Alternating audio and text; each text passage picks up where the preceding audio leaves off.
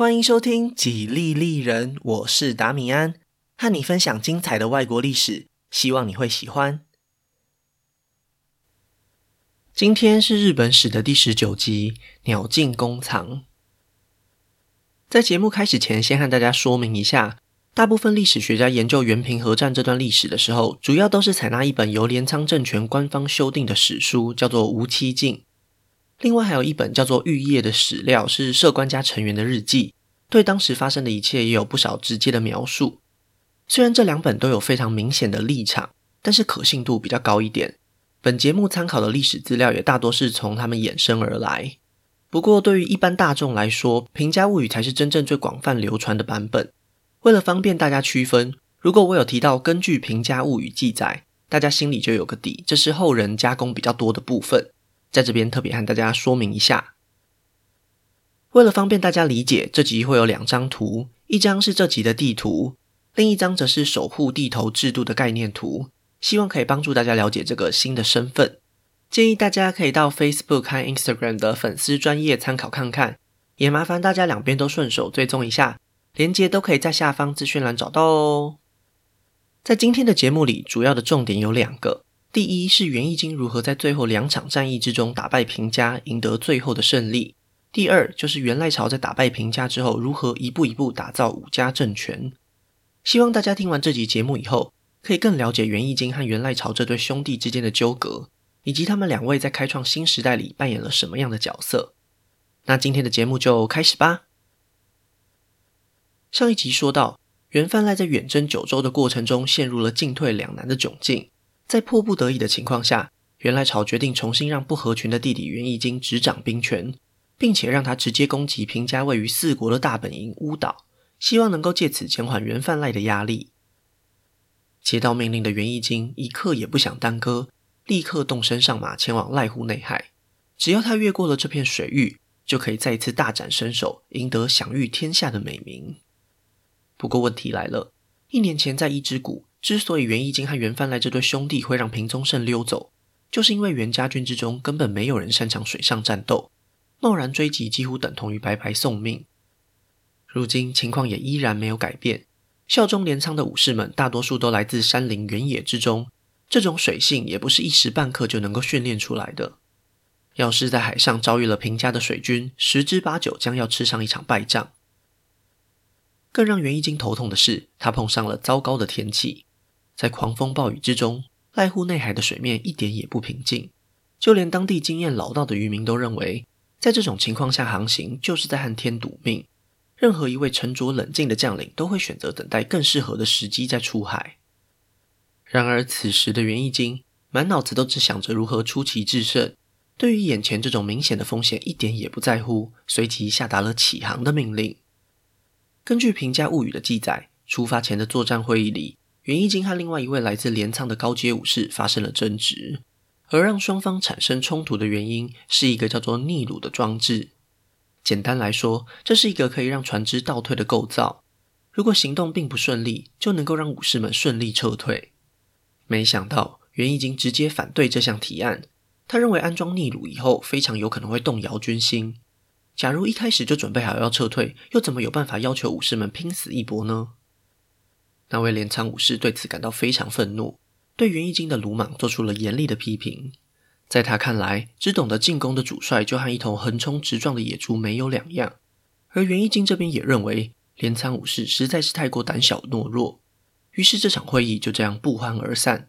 最后，源义经只能带着自己的五艘小船和一百五十人的部队强行渡海，剩下的关东武士就等到准备充足以后再前去支援。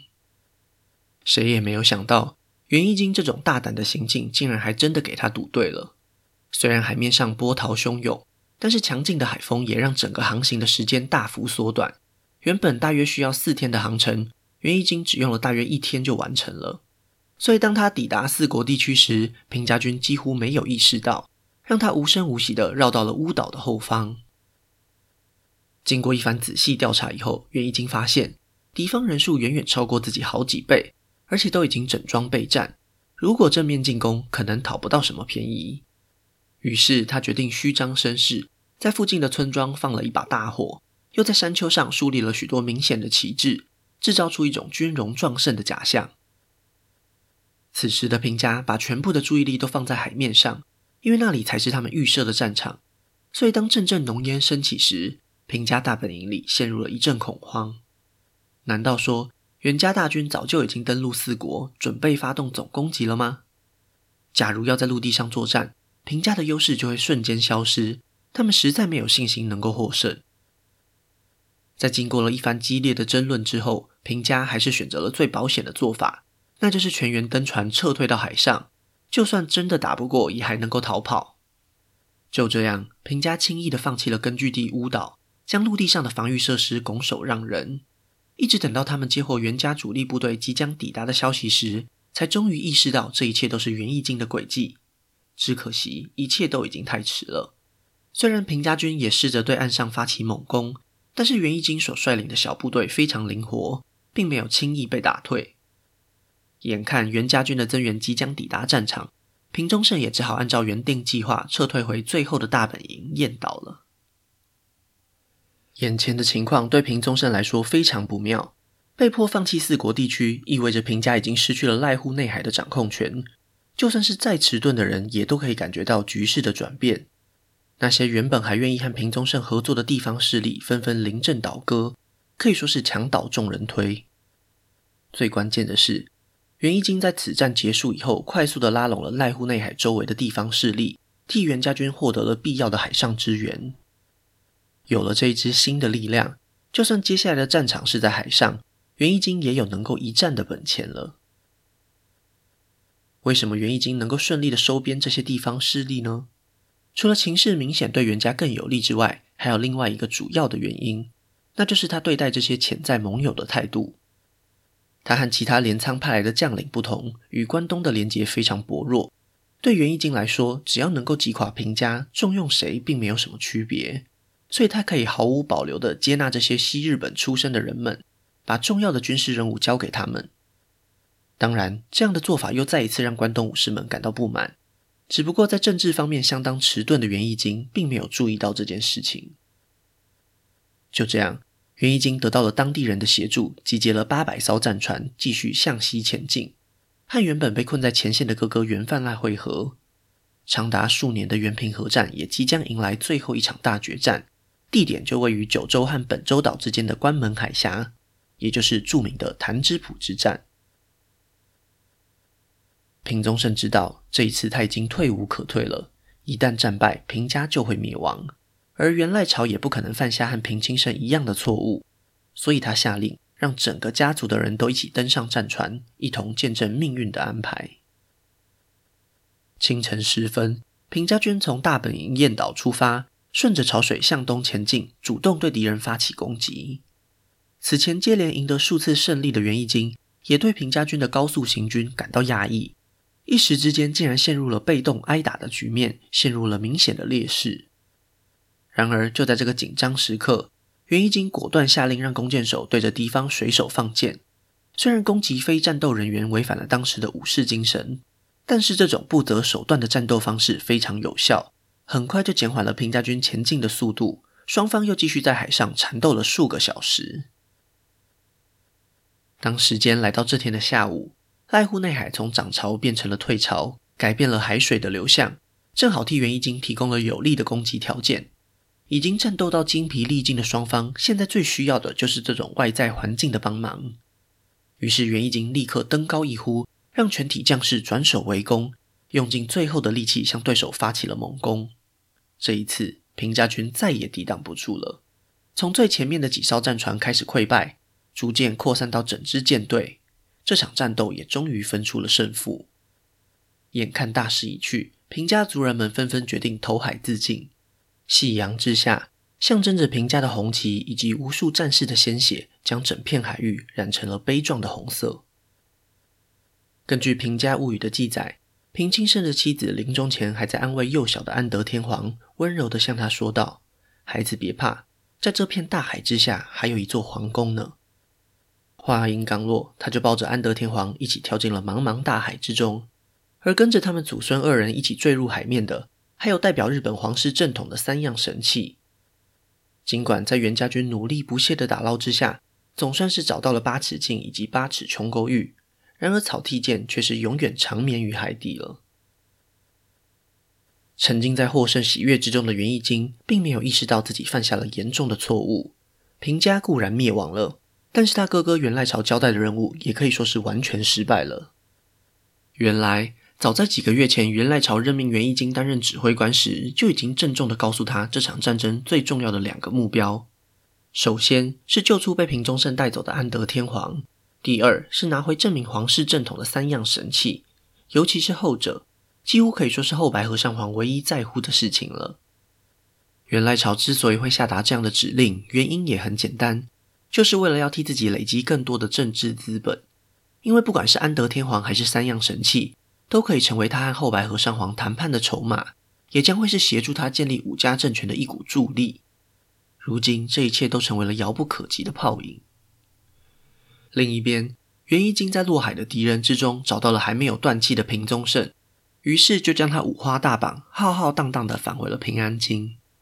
凯旋而归的他受到了民众热情的欢迎，当然还有那一位对源义经非常器重的后白河上皇。对他来说，虽然没能找回完整的三神器，非常可惜，但是安德天皇的死也还算是可以接受，因为这样一来，他在两年前永立的后鸟羽天皇就是唯一正统的皇室继承人，不需要再担心权威会受到挑战。最重要的是，一旦平家灭亡以后，后白河上皇就得开始提防源赖朝的步步进逼。如果想要抵挡来自镰仓的压力，就势必要仰赖源义经了。在众人们的喝彩声中，那位年轻的英雄志得意满，但是他并没有在平安京停留太久，因为他已经等不及要带着平宗盛前往镰仓了。然而，事情并没有他想象的那么顺利。当他满心期待的出发以后，源赖朝这边就接到了许多关东武士的投诉，希望位于镰仓的老大可以好好解决这位大麻烦。所以，当源义经的队伍来到距离镰仓只有数公里远的邀月时，提前碰上了源赖朝派出的使者。这位代表神情严肃地发出警告，请源义经不要再继续前进了。这是来自镰仓集团正式的命令。当他转身离去时，只留下了错愕的源义经。这位政治敏锐度严重不足的天才将领，始终没有想明白到底是哪个环节出了问题。乌岛之战和弹指浦之战，他不是都身先士卒替镰仓卖命了吗？难不成是哥哥对自己产生了什么误会吗？心急如焚的源义经不肯就这样离开，于是写下了著名的邀月状。在这封文情并茂的书信里，他竭尽所能地用文字表达了自己的忠诚。希望能够扫除源赖朝对他的误解，不过很可惜，他完全搞错重点了。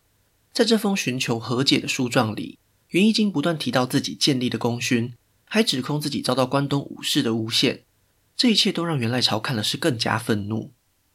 其实，源赖朝从未怀疑过弟弟会背叛自己，就算袁一经脑中曾经有过这样的念头，他的政治能力也远远不会对源赖朝造成任何威胁。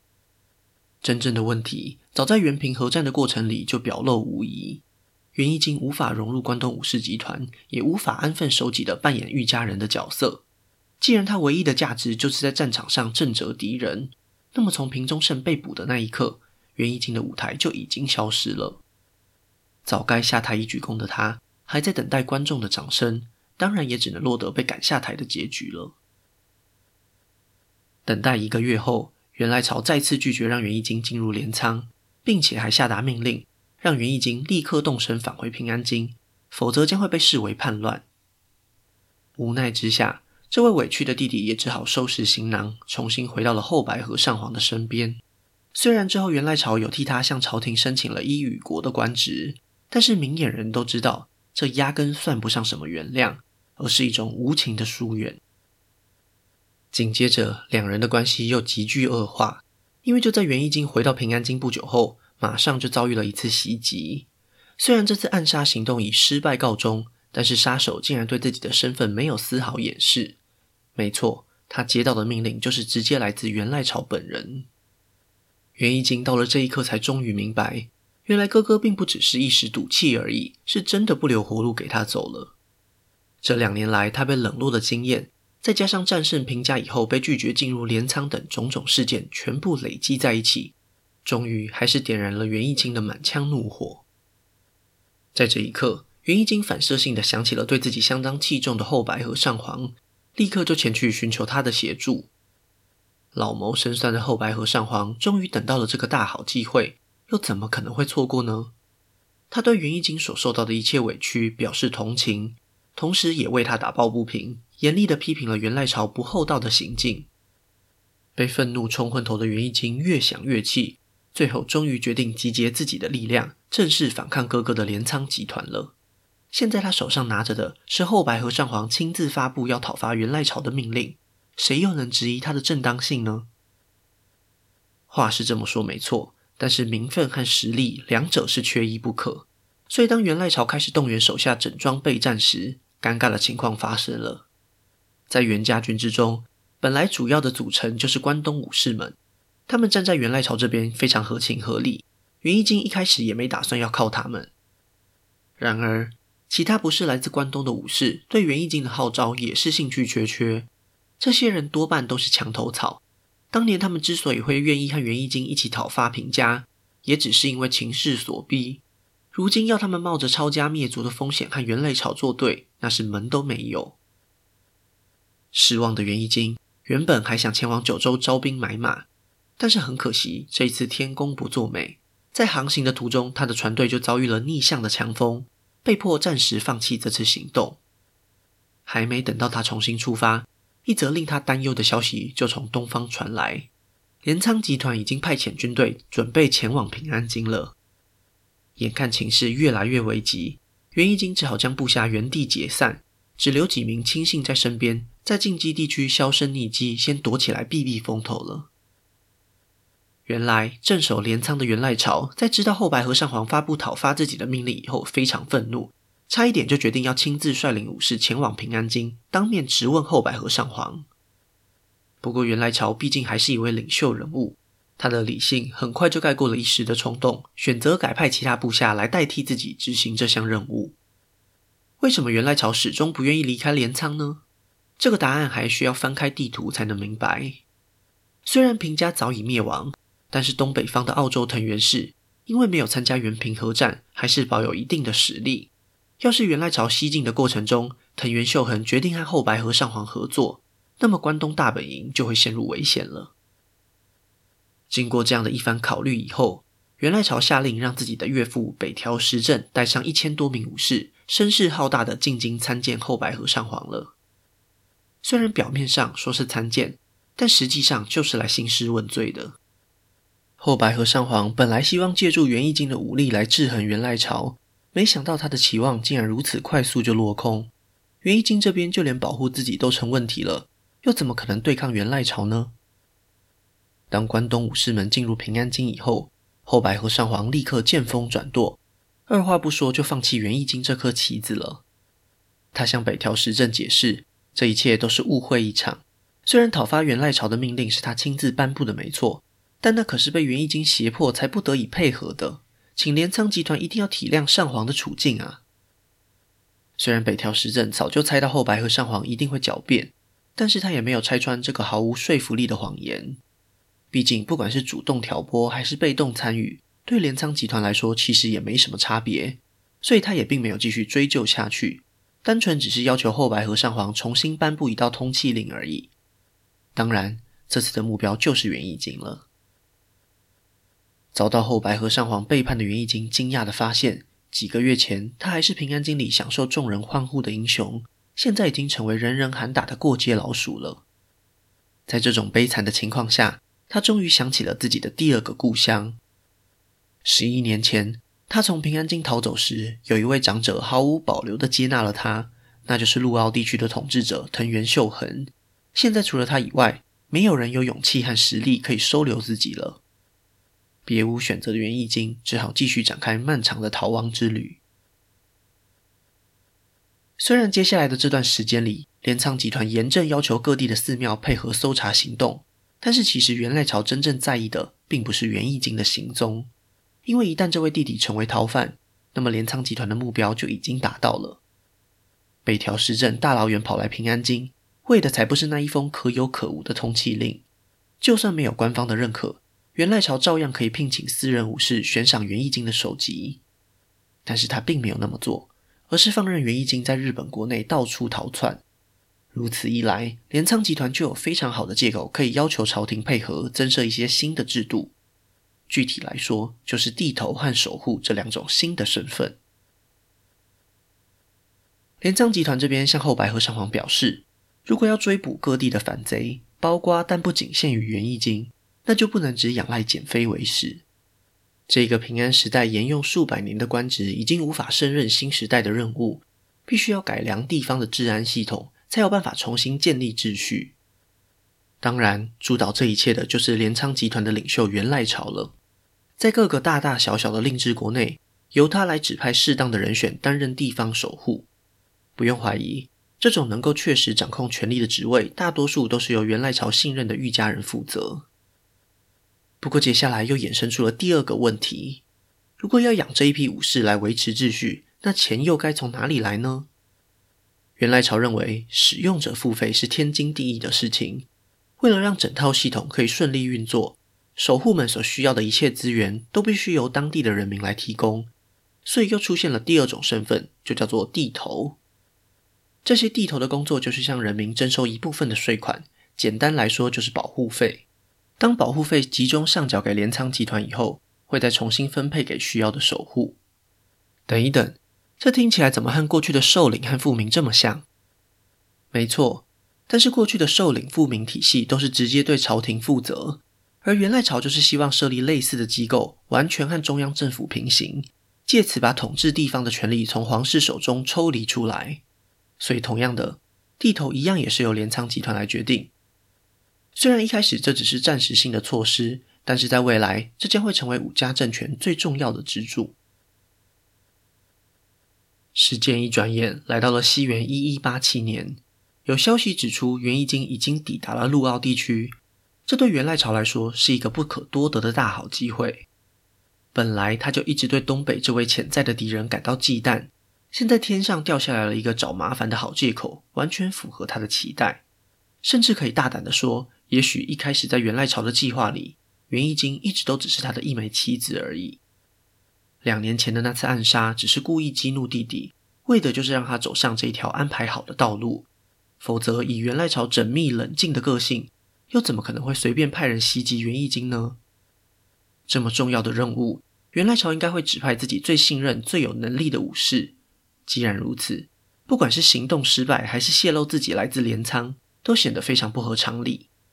比较可能的推测是，在源赖朝眼中，源义经活着比死了更有用。无论如何，源赖朝放长线钓大鱼的行动，算是得到了一个完美的结果。当他确定源义经被藤原秀衡收留以后，立刻就上奏给朝廷，希望能够以追讨逆贼的名义，授权让镰仓出兵攻打东北。同一时间，源赖朝也派人警告藤原秀衡，立刻交出反贼源义经，否则将会以最严厉的手段对付澳洲藤原氏。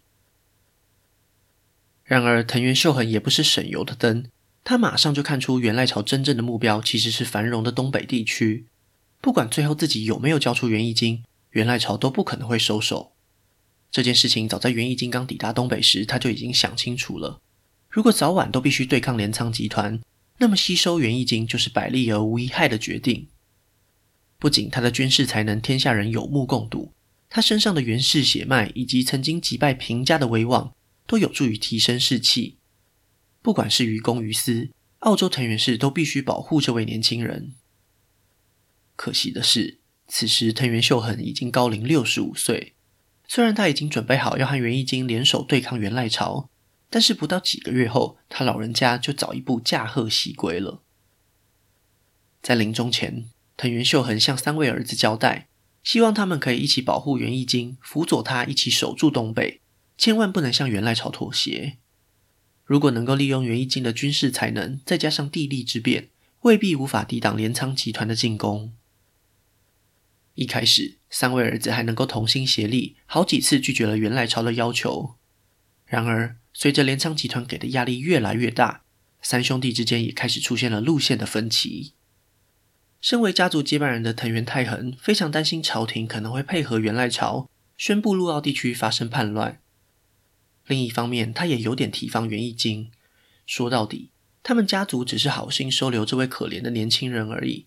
但是袁义经身上自带的光环，却好像他才是这片土地真正的主人，隐隐约约威胁到了藤原太狠的地位和权威。难道真的要为了这样一位非亲非故的逃犯和源赖朝撕破脸吗？半年之后，藤原太狠终于下定决心，亲自率领军队袭击了毫无防备的源义经。短短几年内，这已经是源义经第三次遭人背叛了，而且这一次他也没有过去那么好运了。当藤原太狠的军队找到源义经时，他的身边只剩下大约三十名武士而已，而他们要面对的却是十几倍的敌人。虽然这些忠心耿耿的武士们浴血奋战，拼命想要守护他们的主公，却还是没能扭转源义经悲惨的结局。在明白自己走投无路以后，源义经为了避免妻儿受辱，亲手结束了他们的生命，并且在那之后立刻举刀自刎。成为了日本历史上最有名的悲剧英雄。为了向源赖朝表示诚意，藤原太狠马上将源义经的首级斩下，恭恭敬敬地送往镰仓，希望这一切纷扰可以到此为止。然而，当源赖朝确认首级无误以后，并没有停止行动。他之所以没有马上出兵，单纯只是因为后白河上皇故意拖延时间，迟迟不肯发表授权出兵的声明而已。对源赖朝来说，东北地区是他们河内源氏重要的发基地。当年他的祖先参加了澳洲十二年河战，付出了极大的努力和牺牲，才获得了五家栋梁的名号。没想到最后这里竟然成为了澳洲藤原氏的地盘，这是他始终都不愿意接受的结果。如今他有机会可以收回这一切，又怎么可能会错过这样的历史定位呢？在和镰仓集团的部下们讨论过后，源赖朝决定不再等待朝廷的命令。直接宣布发起远征，而且这一次源赖朝将要亲自率领部队，建立属于自己的军事威望。西元一一八九年，镰仓派出了将近三十万的大军，兵分三路，以最快的速度向东北进军。而澳洲藤原氏才刚经历了几次内讧，根本没有能力抵挡。不到几个月后，这个辉煌一世纪的家族就完全覆灭，消失在历史的长河里。一年后，平定天下的源赖朝终于没有任何后顾之忧，决定动身前往平安京，亲自参见后白河上皇。他的目的非常明确，就是要让那些暂时性的措施永远成为常态性的存在。时隔三十年，当源赖朝再一次踏入平安京，心中是百感交集。没有人想过他有一天能够达到如此成就，就连他自己可能也没有。在接下来的几个礼拜里，他和后白河上皇进行了多次的密会，终于让守护和地头制度得以延长下去。然而，当他向朝廷申请官位时，却得到了一个令他非常不悦的答案。后白河上皇在权衡考量之后，亲自下诏册封元赖朝担任权大纳言。几天以后，又加封了一个右近卫少将的官位。相信大家应该都有感觉到哪里不对劲吧？这两个官位过去在节目里几乎都没有提过，因为他们分别只是正三位和从三位，不管是地位还是影响力，都和什么左右大臣、摄政官白没得比。而且一旦元赖朝接受这样的官位，他在朝廷之中岂不是就直接矮人一等了吗？所以他在接到委任诏书之后没几天，就直接辞官回到镰仓了。和这些朝廷的文官相比之下，他更想要的是威风凛凛的军职头衔。